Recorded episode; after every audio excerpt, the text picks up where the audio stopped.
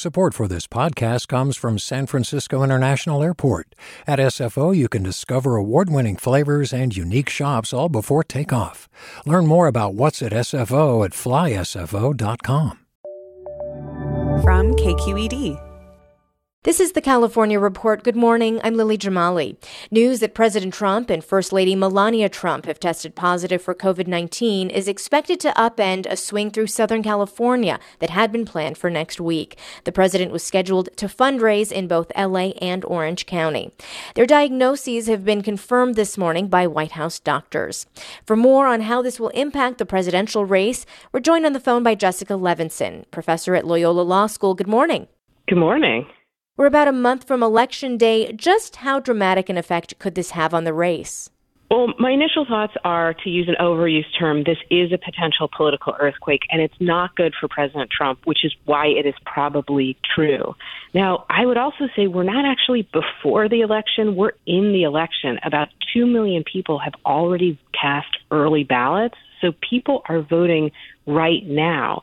Now, what does it mean? I think, frankly, it makes President Trump's approach to the coronavirus look reckless. The fact that he got it, that people are rationally very worried about what's going to happen, it doesn't make the federal response look like a wise response. It reminds people that over 200,000 Americans have died since the pandemic began. Is there a possibility that this draws supporters to President Trump in the sense that, you know, it's an opportunity for people to rally around him? I don't think so. I think that President Trump's campaign has really about, been about playing to his base, and I think his base will be, like everyone should be whenever someone gets sick, very, very concerned. But I don't think it will bring independents in. I don't think people will say, oh, he got that virus that he's been downplaying for months now. You know what? I think I'll take another look at his candidacy. So I don't think he's going to get a sympathy vote. I do think it will absolutely rally the base, which is the only group he's really been playing to this whole campaign anyway. Hmm. What does this mean for California? Our state has never been in play in this presidential race. Uh, what are your thoughts there?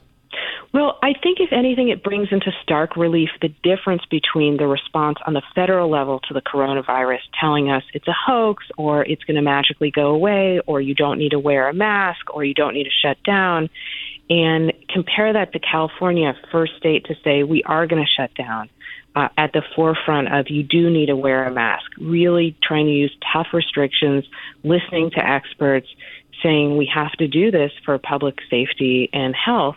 And it again reminds everybody of that difference between California, in so many ways, the capital of the Trump resistance, and the federal government. Professor Jessica Levinson of Loyola Law School, thank you so much. Thank you.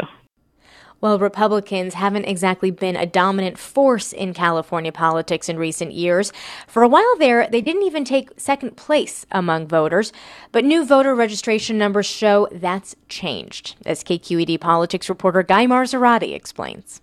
For the first time in over two years, more California voters are registered as Republican than no party preference, or sometimes called independent voters. The GOP's recent gains have done little to chip away at the huge registration advantage still held by California Democrats, now a 22 percentage point gap. The report from the Secretary of State's office finds that nearly 85% of eligible Californians are registered to vote. It's the highest registration percentage heading into a general election since the early 50s. For the California Report, I'm Guy Marzorati. As wildfires continue to ravage the state, Governor Gavin Newsom says he plans to dedicate more state resources to wildfire prevention in next year's budget. Newsom made the announcement while touring damaged areas of Santa Rosa, where the glass fire has been burning. The governor says the state has already spent a historic amount of money on battling wildfires and says he plans to spend even more.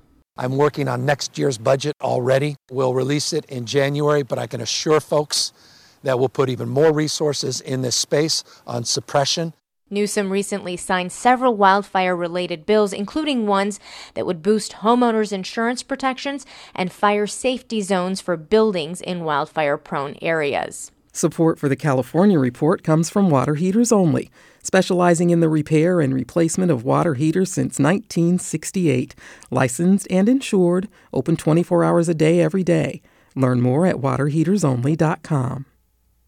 Eric and Wendy Schmidt, whose philanthropy harnesses the power of people and science to create innovative solutions for a healthy environment, just societies, and opportunities for human achievement. And the James Irvine Foundation, committed to a California where all low income workers have the power to advance economically. Learn more at irvine.org.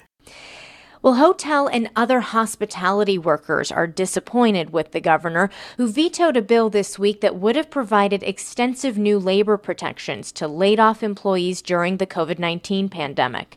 Newsom said the bill was too prescriptive as he turned down the proposed measure, AB 3216. KCRW's Tara Atrion has their reaction. The bill called on employers in the hospitality, airport, and janitorial industries to first rehire workers that they laid off during a state of emergency, like the COVID 19 pandemic. This bill would have simply allowed workers in the hospitality industry to return to their jobs when the industry reopened. So this this is a devastating veto for us. That's Ada Briseño, co president of Unite Here Local 11, one of the unions that pushed for the protections known as right of recall. She says people of color, immigrants, and women workers are now in limbo, and for many of them, the state's temporary eviction protections and pandemic unemployment assistance extensions may not be enough. They're uh, unsure whether or not they're going to be able to feed their families. And when the rest of California starts going back to normality in some way, they have no reassurance. With little over a month to go, Briseño says the union's next move is to focus on the presidential election. They are now heading over to Arizona to join other hotel workers and going door to door to campaign for Joe Biden. For the California Report, I'm Tara Atrion in Los Angeles. Did you ever wonder what it's like to live alone, hidden in the woods, not speaking to a single soul for 30 years? Or wander the desert, uncover a hidden well, and dive to the bottom of the deepest water hole for 2,000 miles. The Snap Judgment podcast takes you there with amazing stories told by the people who live them, with an original soundscape that drops you directly into their shoes. Snap Judgment. Listen and subscribe wherever you get your podcasts.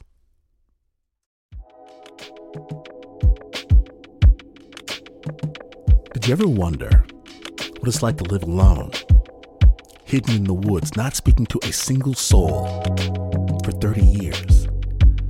Or wander the desert, uncover a hidden well, and dive to the bottom of the deepest water hole for 2,000 miles? The Snap Judgment podcast takes you there with amazing stories told by the people who live them, with an original soundscape that drops you directly into their shoes. Snap Judgment Listen and subscribe wherever you get your podcasts.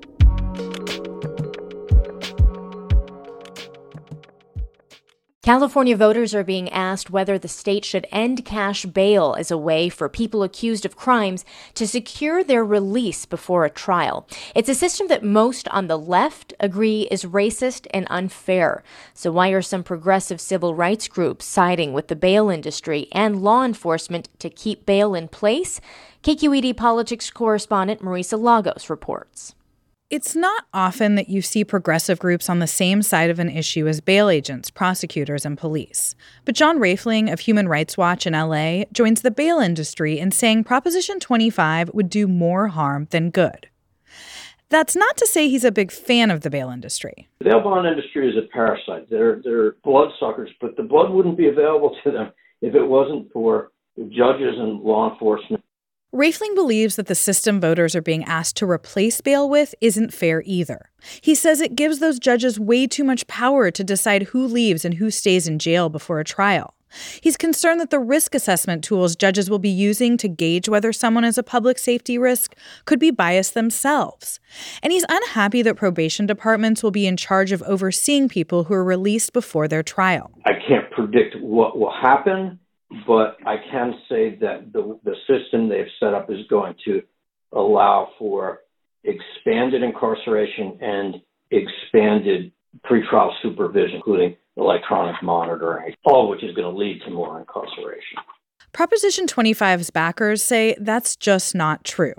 John Bauters is the budget advocacy director for the criminal justice reform group Californians for Safety and Justice. it is going to reduce the number of people held in county jail pretrial awaiting trial. Bauters points to a study by the Public Policy Institute of California, which found that if Prop 25 passes, more people would be released from jail sooner. The debate kicked off two years ago when lawmakers passed a bill making it illegal for courts to keep someone in jail if they can't afford bail. They replaced it with a system that generally requires people arrested for misdemeanors to be automatically let go before trial, and for those accused of violent felonies to be kept in jail. Those accused of lower level felonies would go before a judge who could keep them in jail or put conditions on their release, say drug treatment or a weekly probation check in.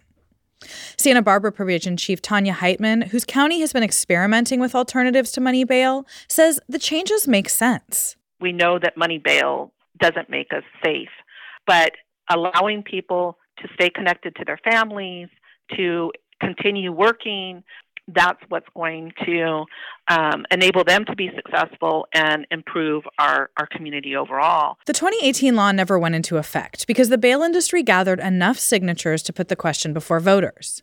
It's a referendum on the legislation, meaning a yes vote on Prop 25 would let the bail reform law take effect, and a no vote would overturn the law and prohibit the legislature from taking up the question again.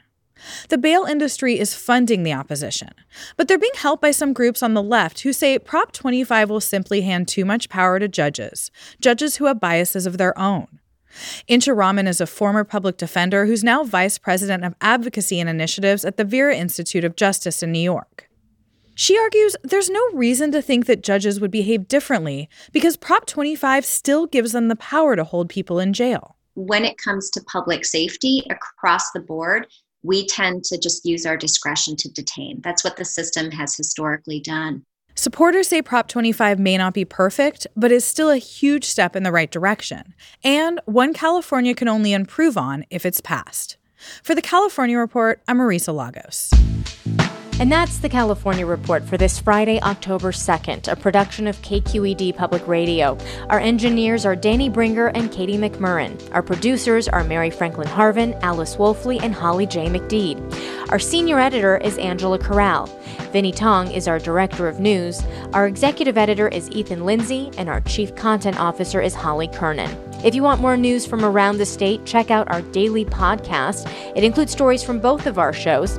I'm Lily Jamali, and a happy big birthday to my big brother Amir, who would tell you to wear a mask today and every day. He's a doctor. Thanks for listening and have a great weekend. I'm Sasha Khokha, host of the California Report magazine. Every week, we bring you stories about what connects us in the giant, diverse Golden State. Because what happens in California changes the world. I love this place. We were once seen as like the place to be, California. The land of milk and honey. That's where you go to Sunshine State, but we just have challenges right now. KQED's California Report magazine. New episodes drop every Friday, wherever you get your podcasts. Do you love learning about the San Francisco Bay Area? Its history, its people, its unique blend of cultures? Then you should check out the Bay Curious book. I'm Katrina Schwartz, editor and producer on the Bay Curious podcast, and I'm here to let you know that for the month of May, we've worked out a sweet deal for KQED podcast listeners. Right now, you can get the Bay Curious ebook for $1.99. That's right, $1.99. Just search for Bay Curious wherever you get your ebooks or find a link in our show notes. This offer does expire at the end of the month, though, so you'll want to act on it fast. Happy reading!